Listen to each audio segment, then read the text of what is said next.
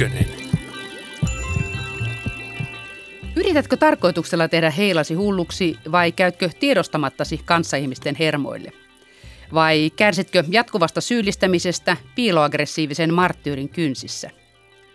Tiedeykkönen palaa ajassa taaksepäin ja hiljattain edesmenneen psykiatri, kirjailija, poliitikko Klaas Anderssonin kanssa aikoinaan tehtyyn ohjelmaan Miten teen toisen hulluksi. Minä olen Leena Mattila, tämän ohjelman toimittaja.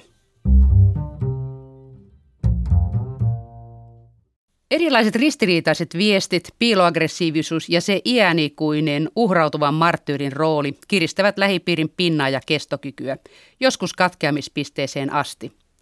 Konstit on monet, kun ihmiset käyvät toistensa itsetunnon ja tai mielenterveyden päälle. Mutta mitä jäisi jäljelle maailman kirjallisuuden klassikoista, teatterista ynnä muista suurista draamoista, jos sairastuttava, kaksoissitova kommunikaatio ja lähipiiriään syyllistävät marttyyrit siivottaisiin pois? Sairastuttava kommunikaatio ei ole hyväksi kenellekään, mutta sitä käytetään valtataistelun aseena jatkuvasti ja vähän joka puolella. Kaksoissitova kommunikaatio voi tilanteesta riippuen hämmentää tai suututtaa, kun puheet ja sanaton viestintä ovat ristiriidassa keskenään. Ilmeet, eleet ynnä muu sanaton viestintä on niin tehokasta, että sen ymmärtää lapsikin, vaikka ei ymmärtäisi sanakaan puhutusta kielestä. Jopa perheen lemmikki ymmärtää puheen sävystä, jos sitä kehutaan tai torutaan. Muiden vuoksi jatkuvasti uhrautuva marttyyri hallitsee läheisiään syyllistämällä. Alistumalla alistaminen on kieroa vallankäyttöä. Se voi johtaa ensin syyllistetyn alistumiseen ja pitkään jatkuessaan mielenterveysongelmiin tai aggressiivisuuteen. Anderssonin mukaan perheen sisäinen suhdekommunikaatio on usein valtataistelua muuallakin kuin teatterissa. Haastattelu on tehty vuonna 2003, kun psykiatria-kirjailija Klaas Anderssonille luovutettiin suomalaisen lääkäriseura Duodeckimin kulttuuripalkinto. Palkinto myönnettiin ansioista monella eri alueella lääkärinä, taiteilijana ja yhteiskunnallisena vaikuttajana.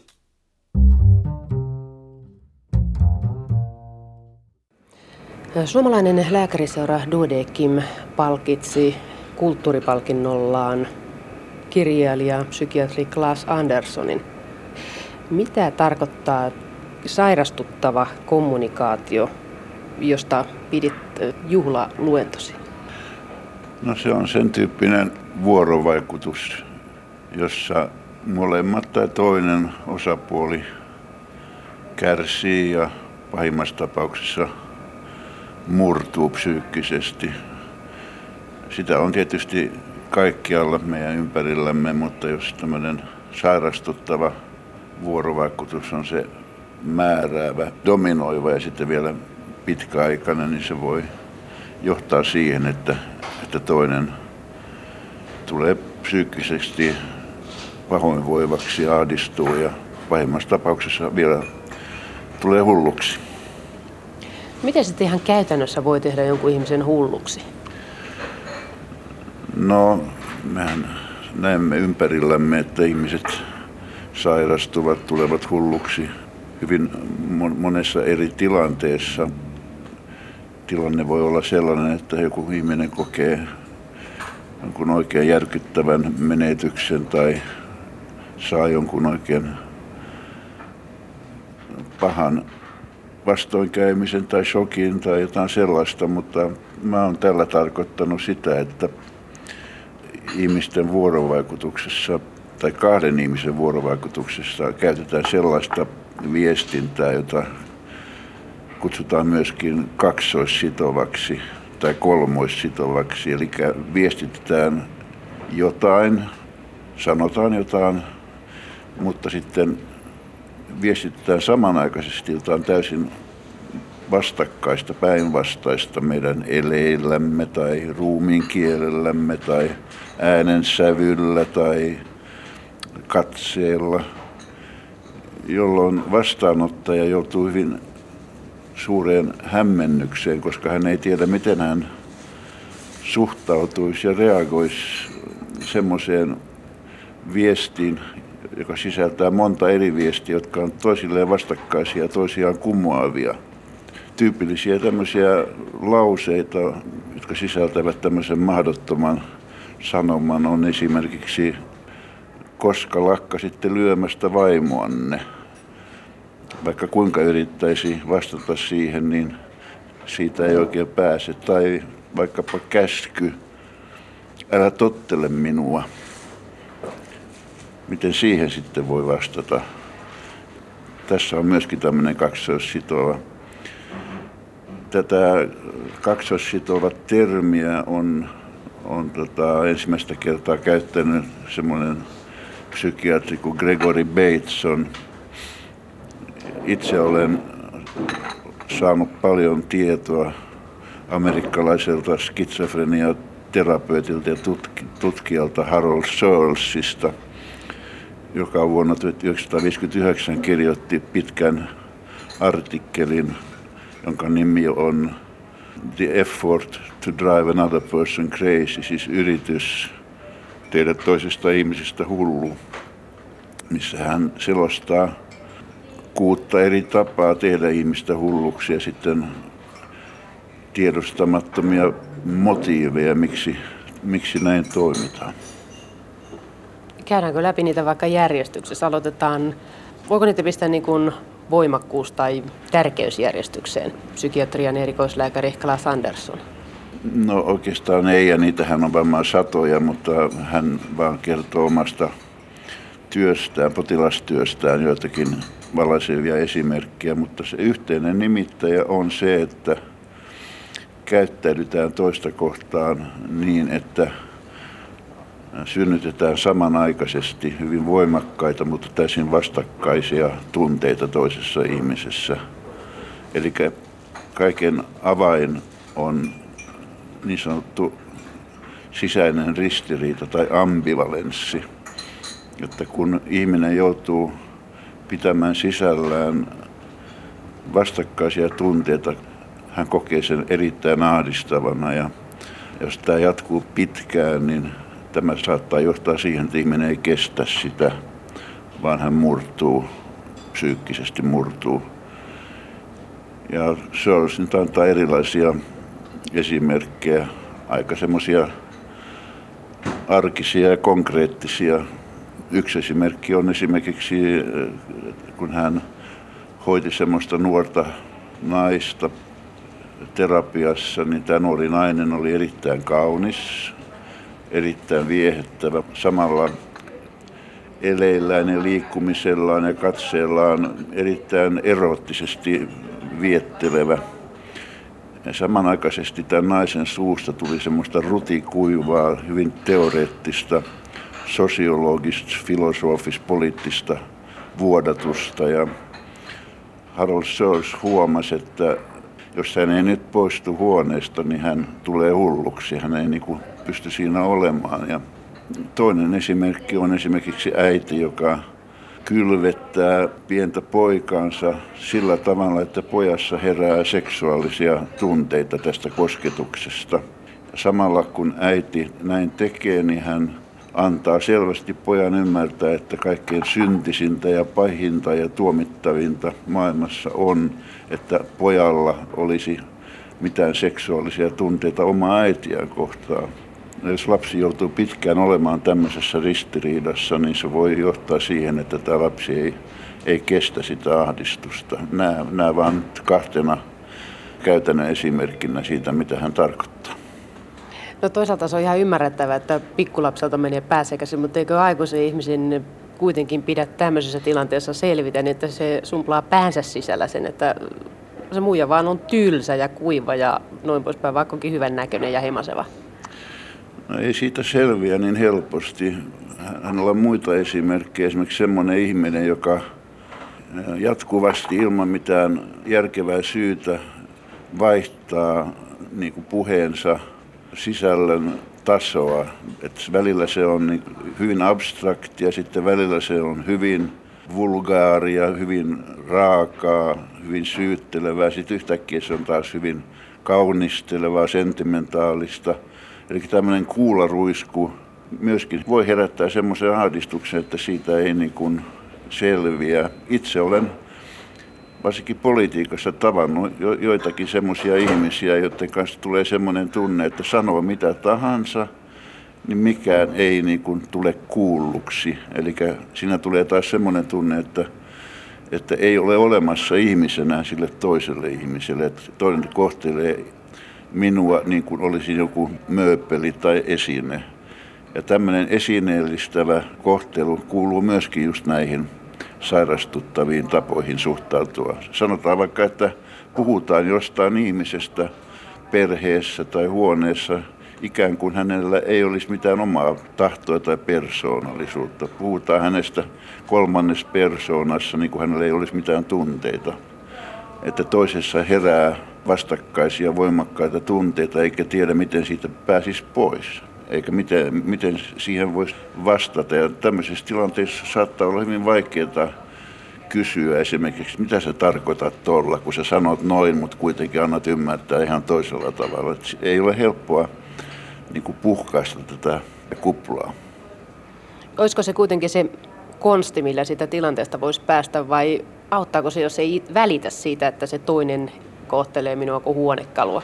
Minkä takia ihmiset välittää siitä? No, jos semmoinen ihminen sattuu olemaan oman perheen jäsen tai puoliso tai muuten tärkeä ihminen, niin tota, ei, ei sitä noin vaan voi olla välittämättä ihmisistä.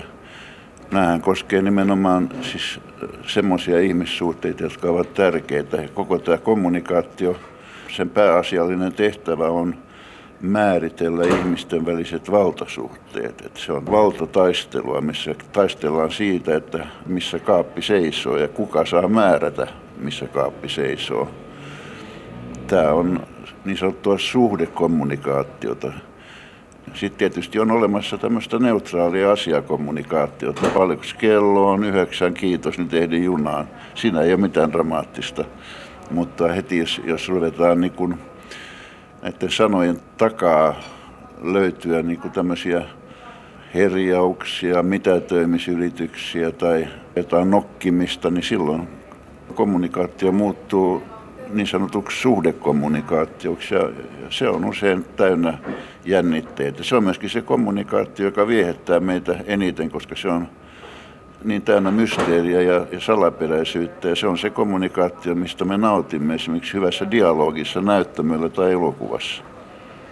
Rivien välistä puhuminen ja rivien välinen kirjoittaminen. Niin, siis esimerkiksi hyvä dramaattinen dialogi ei muutu hyväksi sillä, mitä puhutaan, vaan mitä sanojen takana on. Että itse asiassa on kysymys ihmisten välisestä vallasta, että kuka käskee ja miten. Kuinka pitkälle se on tiedostettua vai tapahtuuko se molemmin puolin vahingossa? Että yritetään rivien välissä pistää ihmisiä itsensä ala- tai yläpuolelle? No nämä on usein hyvin huonosti tiedostettuja tämmöiset sairastuttavat kommunikaatiosysteemit. Tämä Harold Search, josta puhuin aikaisemmin, niin hän on myöskin yrittänyt löytää selityksiä, miksi ihmiset toimivat toisiaan kohtaan niin, että toinen voi sairastua. Hän sanoi, että suurilta osin tämä motiivi on tiedostamaton tai ainakin huonosti tiedostettu. Eräs tämmöinen melko tavallinen motiivi on, että haluaa niin eliminoida. Se on niin kuin tavallaan murhan ekvivalentti se on niin kuin yritys poistaa se ihminen omasta lähipiiristä tai kilpailija, kilpailijana. Sitä ei niin kuin kestä ja siinä voi olla just joku mustasukkaisuus, kateus, joku tämmöinen asetelma niin kuin usein on lähisuhteissa. Toinen tämmöinen tiedostamaton motiivi voi olla esimerkiksi se, että ihminen kokee itse olevansa vähän hullu tai sekaisin ei niin kuin hallitse omaa elämäänsä ja ahdistuu siitä niin, että hän yrittää siirtää tämän oman hulluuden toiseen ihmiseen.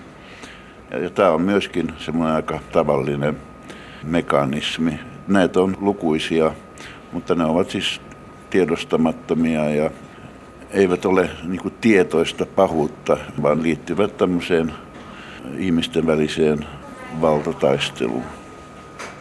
Onko se oman hulluuden siirtäminen keskustelukumppaniin tai asuinkumppaniin sitten vanhanaikainen defenssimekanismi, että näkee naapurissa sen vian, mikä itsessä eniten silmiin pistää? No näähän on esimerkiksi tämmöinen siirtäminen, eli tämmöinen projektio, että siirtää pahat tunteet itsessään, kun ei, ei niitä kestä itsessään, ei niitä halua tiedostaa kuuluvan itseensä, niin siirtää ne johonkin toiseen ihmiseen tai toiseen ryhmään tai jopa toiseen rotuun tai kansakuntaan. Että tämmöinen niin projekti on hyvin tavallinen. Psykiatri Klaas Andersson, kuinka paljon tällaisia suhdekommunikaatiosysteemejä harrastetaan ventovieraiden välissä vai onko se enemmän perheen sisäistä? Vanhemmat ja lapset ja puolisot keskenään nokkii toisia rivien välissä. Tietysti pitää olla joku tämmöinen tunnesuhde. Että täytyy olla toisilleen tärkeitä ja, ja ollaan tavallaan riippuvaisia.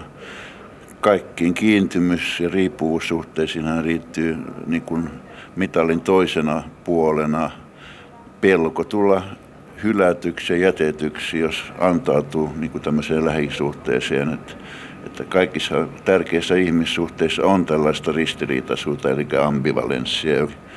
Tietysti jos asioi kaupassa tai jossain ja on vain joku asia, jota pitää toimittaa ja siinä ei sen kummempaa ole, niin kuin usein on arkielämässä, niin eihän, siihen ei liity yleensä kovin paljon mitään tämmöisiä hankalia tunteita tai kaksoista, kolmoista, nelossitovaa kommunikaatiota. Onko se sille NS-uhrille helpompi homma olla noteraamatin koko homma, jos ei se välitä siitä urputtajasta? Niin, silloin täytyy tehdä ehkä niin kuin Harold Searles, että poistuu siitä.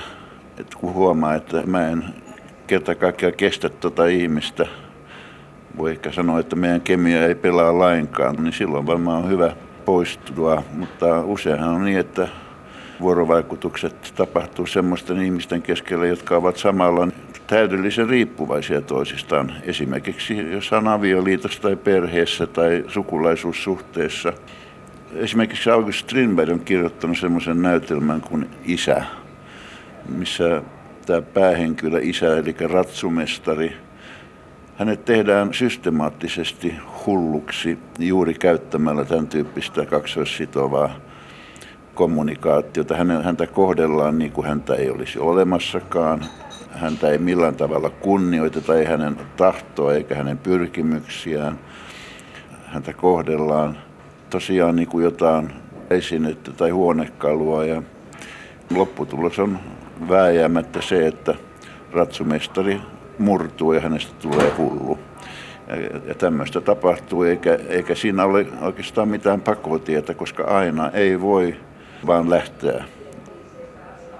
Ja mikä ettei voi, että onko se pakko jäädä se kitumaan ja tulemaan hulluksi? Onko tämä psykiatrin neuvo, että ei aina voi lähteä?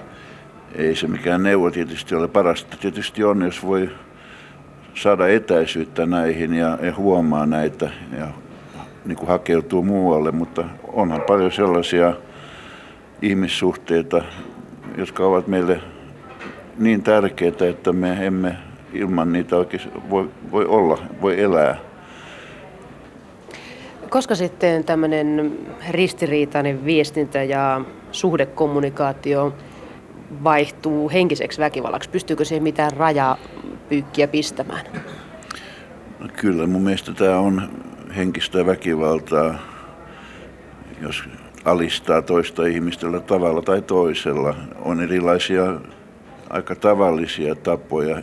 Eräs hyvin tavallinen on tämä marttyyriys, siis alistaa toista ihmistä aina itse alistumalla.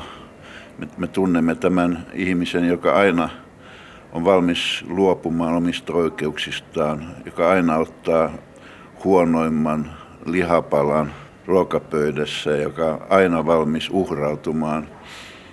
Ja tätä vastaan on hyvin vaikea taistella, koska sehän tapahtuu muka toisten hyväksi ja, ja, ja toisten hyödyksi, mutta kuitenkin se aiheuttaa toisessa syyllisyyden tunteita. Syyllisyyden tunteet taas aiheuttavat vähitellen aika voimakasta vihaa ja aggressiota. Eli tämä on hyvin hankala tapa, alistamisen tapa, tämä itse alistua. Ja varmaan hyvin monesta perheestä tuttu. Se on kyllä hyvin yleinen tapa. Onko siinä jotain, onko se tehokas konsti, kun sitä niin yleisesti viljellään? Vai luullaanko vaan, että siitä on syöty ja sitten kiusataan sukulaisia sillä tai muita läheisiä sillä, että aina alistutaan ja ollaan naaman urinpään marttyyrinä? No tämmöinen vaatimattomuus, sitähän pidetään erittäin hienona jalona piirteenä ihmisessä. Se, että aina niin kuin mitätöidään ja vähätellään omia asioita. Mutta se on loppujen lopuksi vaan suuruuden, hulluuden ja ylimitotetun itsetunnon kääntöpuoli. Että se on vain eräs suuruuden hullun muoto, tämä korostunut vaatimattomuus. Et paljon terveempää on, on pitää kiinni oikeuksistaan ja sillä tavalla luo tasavertaisia suhteita muihin ihmisiin. Tämmöinen luopuja, ja, joka aina väistyy, niin hän aiheuttaa muissa ihmisissä todella pahoja tunteita. Ihan niin kuin tämmöinen ihminen, joka aina on hyvä. Meillä on esimerkkejä esimerkiksi Dostojevskin idiotista, Ruhtinas Myskin, joka on, on hyvyydellään tappaa niin kuin tukuttaa ihmisiä elämässään. Näitä ei vaan aina osata nähdä ja eikä kutsuta oikealla nimillään näitä tapoja alistaa. Hyvyys on myöskin, hyvyys niin kuin lainausmerkeissä on myöskin yksi tämmöinen tapa. Onko se yksi tapa yrittää itseään ylentää, kehittää itselleen sädekehää? No se on myöskin yksi kommunikaatiota ja ihmissuhdetta vääristävä. Se on kuitenkin sellainen, jonka läpi ihmiset näkee ehkä helpommin ja pystyvät romuttamaan sen ja puhkaisemaan semmoisen kuplan. Että se on vaikeampaa silloin, kun, kun ihminen käyttää niin kuin näitä jaloja, mukaan jaloja tapoja niin kuin olla olemalla erittäin vaatimaton, olemalla uhrautuvainen, olemalla korostuneen hyvä ja niin näitä on vaikeampi puhkaista ja niitä vastaan on vaikeampaa taistella kuin, kuin sellaista ihmistä vastaan, joka korottaa omaa arvoaan ja, ja tähdentää, miten hyvä hän on. Jos tekee sen rehellisesti edessäpäin, niin saa enemmän vastustusta kuin että jos tekee sen teeskennelle ja käänteisesti vai? Kyllä, en, en tiedä. Siis totta kai pitää mahdollisimman realistisesti myöskin suhtautua omiin avuihin ja hyvin puoliin, ihan niin kuin pitäisi suhtautua omiin heikkouksiin. Ja mun mielestä on erittäin tärkeää esimerkiksi työssään, että on semmoinen itsetunto ja itsearvostus, ettei heti, heti tota, romahda, jos joutuu esimerkiksi kritiikin kohteeksi, vaikka se kritiikki olisi epäoikeudenmukaistakin. Että sellainen ihminen, jolla on sen tyyppinen itsetunto häiriö, että hän tarvitsee jatkuvasti vahvistusta ja palautetta ulkopuolelta, että hän kelpaa, niin hänen elämänsä on yleensä hyvin hankala. Että jos tarvitsee jatkuvasti tämmöisiä ulkoisia ripustimia, jotta pysyisi koossa ja pysyisi toimintakykyisenä, jos joku tämmöinen ulkoinen ripustin sitten pettää, vaikka tulee ongelmia avioliitossa jotain työpaikalla, tämä saattaa johtaa tämmöisessä ihmisen elämässä hyvin vaikeeseenkin itsetuntokriisiin ja, ja romahdukseen ja masennukseen. Mikä siinä sitten on, että niin iso osa ihmisistä tarvitsee sitä palautetta, että ei ole sitä omaa käsitystä itsestään, mikä olisi itse kehitetty käsitys itsestään. Miksi se on muiden varassa? No siis jos ajatellaan, miten me kehitymme ihan pienestä pitäen, niin meidän persoonallisuutemmehän rakentuu vuorovaikutuksessa muiden kanssa. Ensin äidin ja muiden lähi-ihmisten kanssa ja myöhemmin kavereiden ja ystävien, kollegojen ja, ja muiden ihmisten kanssa. Ja totta kai me tarvitsemme ihan alusta pitäen vahvistusta sille, että meitä rakastetaan, että meitä hyväksytään ja kaikkea tuommoista. Myöskin sitten jatkossa on tietysti tärkeää, että me saadaan palautetta sille, mitä me tehdään. Mutta jos on hyvä itsetunto alusta pitäen, niin ei ole niin riippuvainen siitä, että tätä jatkuvasti tulisi tätä myönteistä palautetta, vaan, vaan pysyy niin kuin jaloillaan, pysyy koossa, vaikka tulisi vastoinkäymisiäkin. Mutta jotkut ihmiset sitten ovat vähän niin kuin joku Kafka kirjallisuudessa, että että aina on niin kuin epävarmuutta, että onko seinät pystyssä, pysyykö lattia jalkojen alla. Että tämmöinen perus epävarmuus on joillakin ihmisillä ja silloin elämä tietysti on tuskaisempi ja hankalampi. Psykiatri, kirjailija Klaas Andersson, mikä sitten vaivaa sellaista ihmistä, joka käyttää tällaisia tavallaan lainausmerkeissä kierroja, konsteja muiden alistamiseksi ja manipuloimiseksi? No mä sanoisin, että kyllä me kaikki niitä käytämme joissain tilanteissa joidenkin ihmisten kanssa. Että sairastuttavaa ja patologista siitä tulee silloin, kun, kun nämä tulee hyvin määrääviksi tämän tyyppiset vuorovaikutussysteemit, jotka ovat kierroja ja, ja se on paljon ristiriitaisia viestejä ja paljon epävarmuutta, epäselvyyttä ja kaikkea tällaista, mutta kyllä me joka päivä käytämme näitä jossain määrin. Mutta tota, sanoisin, että, että juuri elämän erilaisissa kriisitilanteissa, sanotaan vaikkapa semmoisissa ihmissuhteissa, jossa on jatkuvaa vääntöä. Se voi olla joku lapsi, vanhempi suhde, se voi olla joku parisuhde, se voi olla työpaikalla joku semmoinen kilpailusuhde, niin niissä sitten saattaa tämmöinen valtataistelu muuttua todella vakavaksi taisteluksi kuolemasta tai elämästä melkeinpä. Mikä siinä sitten on, että ihmiset välttävät sitä suoraa yhteenottoa, että kissa pöydälle ja kynitää se, jos tarve vaatii? Niin, kissa pöydälle ja kynitään. Kyllähän semmoistakin tietysti tapahtuu. Se vaatii kuitenkin äh, usein aika suurta rohkeutta. Että ennen kuin kissa saadaan pöydälle, niin menee usein pitkiä aikoja, jolloin tapahtuu kaikenlaista muuta, jossa piilotellaan asioita, vaietaan asioita, asioista ja niin edelleen. Että totta kai, jos, jos kissa saa pöydälle, niin se on kaikkein parasta. Silloin puhutaan niin kuin asiat puhkia ja halkia valmiiksi ja, ja, silloin myöskin tämän tyyppinen kommunikaatio yleensä sitten väistyy. Mutta jos me ajatellaan nyt vaikkapa näytelmää, maailman draamakirjallisuutta, niin ei sitä oikeastaan olisi olemassakaan, jos, jos se ei juuri havainnollistaisi ja toisi meille nähtäväksi juuri tämmöistä kommunikaatiota, missä on valtataistelua. Ajatellaanpa vaikka Shakespearein draamoja tai suomalaista nykydramatiikkaa, niin kyllä se hyvä dialogi, hyvä näytelmän vuorovaikutus on juuri niin täynnä jännitteitä ja niin täynnä sudenkuoppia ja niin, niin paljon tämmöistä vihjailua ja, ja vaikeasti kestettävää kommunikaatiota, että se on se, mikä meitä myöskin kiehtoo. Kuinka tavallista se sitten on, että siinä kaksisuuntaisessa sosiaalisessa suhdekommunikaatiossa, missä kaikki viestit on epäsuoria ja johonkin jemmattuja, niin siinä sairastuu myös se päällepäsmäripuoli. Kun nämä teoriat, esimerkiksi mitä nyt on, kirjat on psykiatrien, psykoterapeuttien kirjoittamia, niin, niin heillä tai meillä yleensä on hyvä koulutus ja, ja mahdollisuus sitten ehkä paremmin kuin muut ihmiset nähdä omia reaktioita ja myöskin saada apua.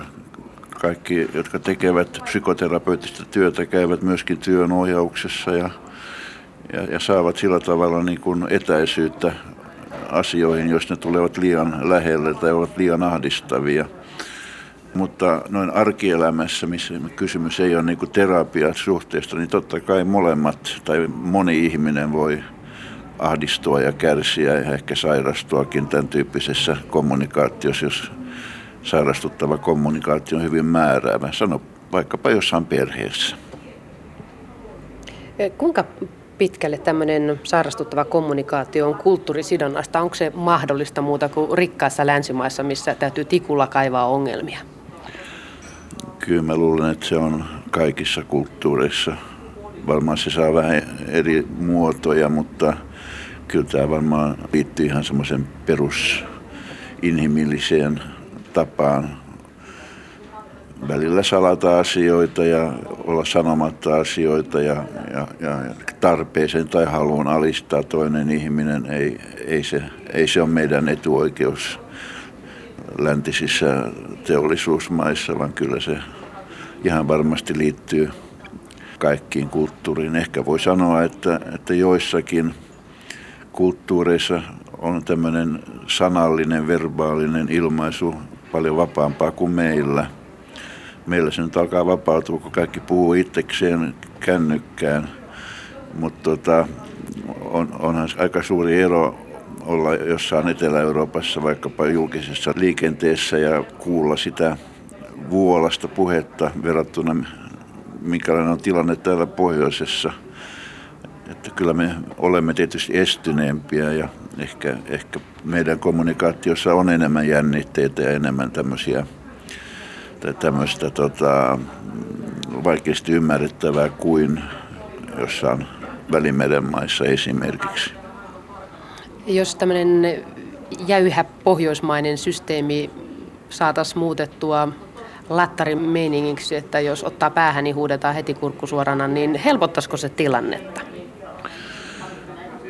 No, kyllä mä luulen, että, että olisi erittäin, erittäin hyvä, jos me oppisimme ilmaisemaan meidän aitoja ja oikeita tunnereaktioita sanallisesti myöskin.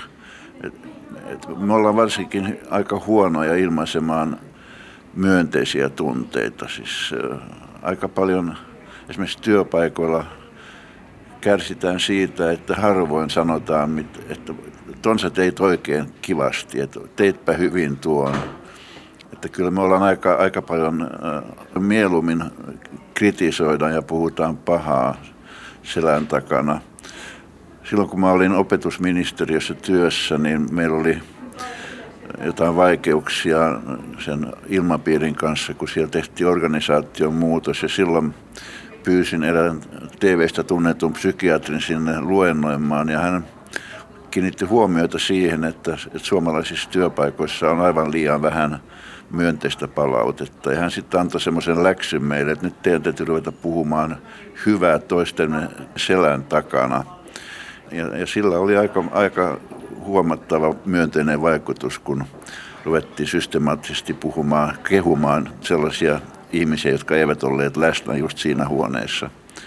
Tämän tyyppistä pitäisi oppia. Pitäisi oppia sanomaan, että pidän sinusta, toi oli hirveän kiva, mitä sä teit. Kaikkea tämmöistä.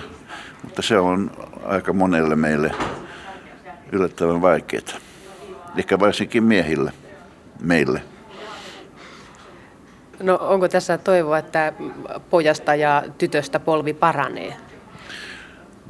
Kyllä varmaan muutosta tapahtuu kaiken aikaa ja enkä mä vähättelisi myöskään sitä muutosta, joka tosiaan on tullut tämän teknisen kehityksen myötä, että ihmiset kommunikoi, varsinkin lapset ja nuoret kommunikoi jatkuvasti toistensa kanssa kännykään ja tekstiviestien kautta. Et se on tuonut jotain aivan uutta meidän, meidän kulttuuriin. ei tarvitse kulkea niin kuin yksin maailmassa, vaan jatkuvasti voi olla yhteydessä muutamaan frendiin tai muutamaan lähiomaiseen tai keneen haluaa. Rakastuneet ihmiset voivat joka tunti olla – tekstiviesti yhteydessä toisiinsa ja puhuu toistensa kanssa. Mä luulen, että tämä on ainakin meille suomalaisille kumoaa sen Bertolt Brechtin vanhan väitteen, että, että suomalaiset on kansa, joka vaikenee kahdella kielellä. Että emme enää olla niin vaikenevia. Onko suora kommunikaatio sitten helpompaa silloin, kun ei näe toisen naamaa, esimerkiksi just puhelimessa tai sitten kirjeitse tai tekstiviestinä? No ainakin sähköpostilla on helpompi sanoa mitä ajattelee ja torjua myöskin huomattavasti helpompaa kuin esimerkiksi puhelimessa torjua jotain.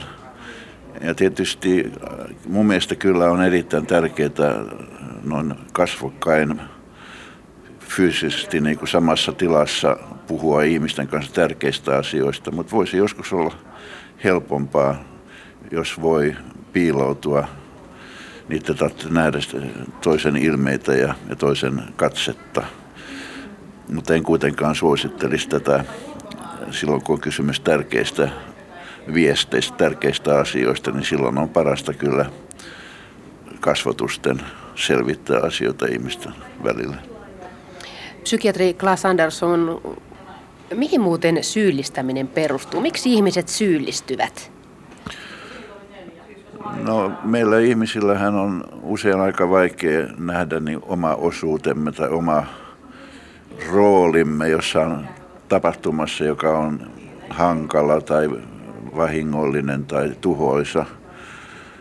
Silloin kun me itse olemme jossain roolissa, jota me emme oikein hyväksy, teemme sellaista, jota häpeämme, niin silloin me helposti kiellämme oman osuutemme ja siirrämme sitten sen pahan jonnekin muualle, missä se on helppo sitten nähdä ja mihin, mihin on helppo sitten hyökätä, kun se on siirretty. Että tota, tämä oma syyllisyys, se on, olisi tietysti erittäin hyvä aina nähdä, mutta se ei, se ei ole meille niin, niin helppoa. Mutta jotta me päästäisiin siitä ahdistuksesta ja psyykkisestä kivusta, joka liittyy esimerkiksi johonkin vaikeaan tapahtumaan, niin, niin meidän pitää löytää joku kohde meidän vihallemme meidän, meidän kiukullemme. Ja, ja silloin me haetaan joku syntipukki, joka saattaa olla sitten joku lähi-ihminen tai joku ihminen, joka sopivasti erottuu muista, ehkä ihon värinsä tai muuten ulkomuotonsa tai muukalaisuutensa puolesta ja silloin, silloin on, on helppo tehdä hänestä syntipukki tai siitä ryhmästä tai rodusta tai koko kansakunnasta syntipukki. Tota, Tämä on tämmöinen yleisinhimillinen mekanismi, joka on saanut aikaan hyvin, hyvin paljon suurta vahinkoa ja, ja suuria murhenäytelmiä aina suurista sodista kansanmurhiin, juuri tämmöinen syntipukki-mekanismi ja, ja, ja toisten ihmisten syyllistäminen ja oman syyllisyyden kieltäminen. No miten sitten sen asian toinen puoli, että syyllistyy vaikka olisi aihettakaan, kun täällä rikkaissa länsimaissa niin itseni lisäksi tiedän monia, joilla tulee syyllisyyden tunteita, jos ei suunnilleen haravoi pihaa silloin, kun pitäisi, tai pese ikkunoita. Kaikki näkee, että ikkunat on pesemättömät, vaikka mitä väliä sillä on, jos valo läpi kuitenkin kulkee. Niin, no jotkut ihmiset syyllistyvät helpos, helpommin kuin muut. Toisaalta voi sanoa, että ehkä semmoinen ihmistyyppi nyt on yleisempi kuin aikaisemmin, joka ei oikeastaan ahdistu eikä syyllisty itse, vaan porskuttaa ja syyttää mieluummin toisia. Että tota, puhutaan tämmöisestä uudesta urbaanisesta, narsistisesta ihmisestä, joka ei koskaan niin kuin näe, että omassa toiminnassa tai omassa itsessä olisi mitään suurempaa vikaa, mutta toisissa aina. Että tämmöinen niin kuin neurottinen ihminen, joka oli hyvin tavallinen ihmistyyppi vielä pari vuosikymmentä sitten, niin hän on tullut aika harvinaiseksi. Ehkä se on tarkoituksenmukainenkin tapa elää maailmassa, jossa on hyvin paljon epävarmuutta ja jossa ei, ei tiedä huomisesta oikeastaan, ei pysty suunnittelemaan pitkäjänteisesti elämää, elämäänsä, vaan ajatella, että kaikki mulle ja heti. Tämä on tämä, tämä meidän aikamme kulutusiskelmä, että, että kaikki me, mulle ja heti ja välittömästi. Se ei ole niin tämmöinen itseään syyllistävän ihmisen kulttuuri, vaan se on tämmöinen ultra yksilöllisen ja kähmivän ja, ja ahnehtivan kulttuurin piirre. Sanoisin, että kaipaisimme ehkä enemmän semmoista ihmistä, joka myöskin näkisi, että, että itse on syypää, itse on vastuullinen asioista, eikä aina syyttäisi muita ihmisiä. Onko niin, että tämä syyllistymiskyky tai syyllistymistaipumus suojaa minua ja muita vanhanaikaisia ystäviäni siltä, että meistä ei sitten tule narsisteja?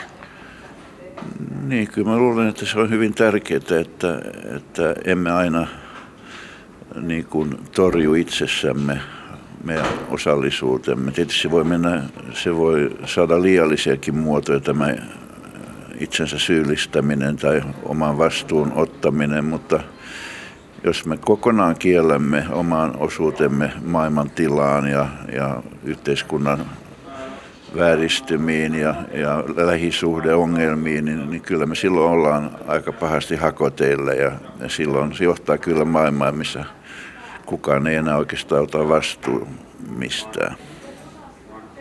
Psykiatri Klaas Andersson, eikö tämä näytä maailma siltä, että siinä kohdassa ollaan jo menossa?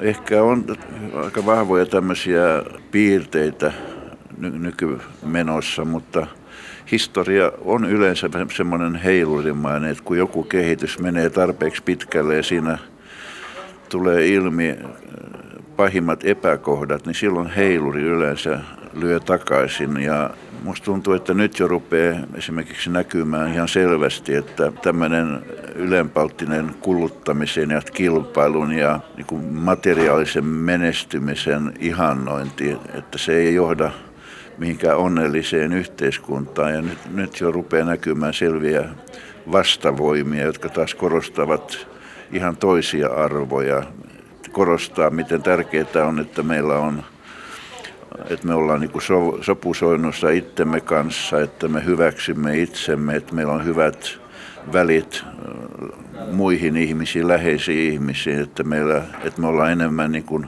yhteisön jäseniä, yhte, yhteisöllisempiä ja kaikkea tämmöistä. Tota, Tämä on tämmöinen heiluriliike historiassa yleensä kiinni ja sitten vasta kun epäkohdat tulevat sellaisiksi, että se on aivan ilmiselvä, että ollaan väärällä uralla, niin sitten tulee nämä vastavoimat ja korjaa vähitellen.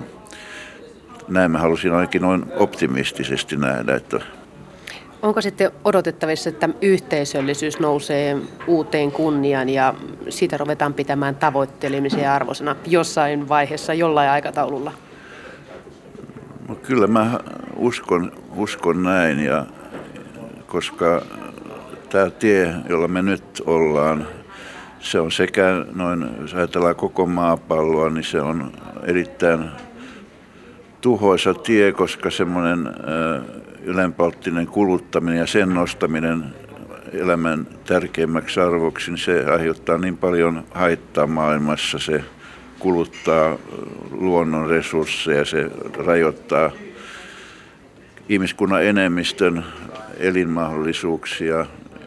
Ja myöskin se oma, oman elämän niin kuin tyhjyys käy ilmi, että eihän, eihän se tyhjyyden tunne ja musta aukko jossain sielussa, ei se yhtään tule täytetyksi sillä, että sinne tunkee rahaa, tavaroita, niin sanottuja elämyksiä, vaan kyllä ihminen tarvitsee ihan, ihan muita asioita, jotta elämä tuntuisi tyydyttävältä ja tuntisi olemassa sopusoinnussa itsensä ja, ja muiden kanssa. Että ky, kyllä mä ainakin olen sillä tavalla optimisti, että mä, mä luulen, että tämä on jo nyt ihan selvästi nähtävissä tämmöinen vastareaktio tämmöiseen tylsään materialistisen kulutuksen ylikorostukseen. Löytyisikö esimerkiksi terapeuttisesta kirjoittamisesta jonkunnäköinen konsti, millä ihmiset kampeaisivat itsensä ylös siitä tekomaailmasta, missä ne, minkä ne on ympärilleen kehittäneet? Aika moni ihminen on, on huomannut, että, että varsinkin sellaisissa tilanteissa, missä on vaikeuksia, missä on joku kriisi tai hankala tilanne, joka, jota on vaikea kestää ja vaikea hahmottaa, niin kirjoittaminen on todella eräs tapa saada näkyviin se, mistä on kysymys. Ainakin mulla on, on semmoinen vankka käsitys, että mä en tiedä oikeastaan mitä mieltä mä oon asioista ennen kuin mä oon kirjoittanut ne. Ja tämä koskee sekä omia tunnejuttuja, mutta myöskin ihan niin kuin yhteiskunnallisia asioita, ideologisia, aatteellisia asioita. Siitä tulee sellainen asia, jota voi paremmin ymmärtää. Et sillä tavalla kirjoittaminen on tietysti ja puhuminen myös on, on erittäin välttämätöntä. Kirjailija, psykiatri Klaas Andersson, olisiko maailmankirjallisuus kuivaa ja aneemista, jos ei olisi tätä suhdeviestintää ja kaiken maailman kommervenkiä ihmisten välisissä suhteissa? No ilman muuta, siis me, me ihmisethän rakastamme tragedioita, katastrofeja, melkein kaikki taide kertoo näistä kriiseistä, tragedioista, onnettomasta rakkaudesta. Ja on, on esimerkkejä siitä, että joku on yrittänyt, joku taiteilija on yrittänyt tai päättänyt, että nyt hän ei enää haluakaan kertoa katastrofeista, vaan hän haluaa pelkästään kertoa onnesta. Muun muassa Krista Chilman sanoi jossain vaiheessa, että nyt hän haluaa vain kirjoittaa anastrofeista eikä katastrofeista, eli tämmöisistä tapahtumaketjusta, jotka johtaa aina vain onnellisempaan tilaan, mutta eihän sitä mitään tullut. Me ollaan vähän niin kuin, niin kuin Tuve Jansson mummimaailmassa sanoi, että me ollaan katastrofinarkomaaneja. Ja sille me ehkä emme voi mitään, mutta, mutta se voisi tietysti olla tärkeää, että me oppisimme huomaamaan ja näkemään, milloin joku vuorovaikutus tai kommunikaatio, olkoon se sitten meidän itsemme aiheuttama tai jonkun muun meihin kohdistama oli, että se on, että tämä nyt on sairas ja sairastuttava ja siihen ei tarvitse alistua, vaan voi sanoa, että lopeta tuo kaksoispeli tai tuo, tuo tota, pelleily. Että sano mitä tarkoitat, älkää sano monta asiaa samanaikaisesti. Tiedeykkösessä puitiin sairastuttavaa kommunikaatiota ja ristiriitaisia viestejä psykiatri ja kirjailija Klaas Anderssonin kanssa. Tämäkin Tiedeykkönen on kuultavissa Yle Areenassa.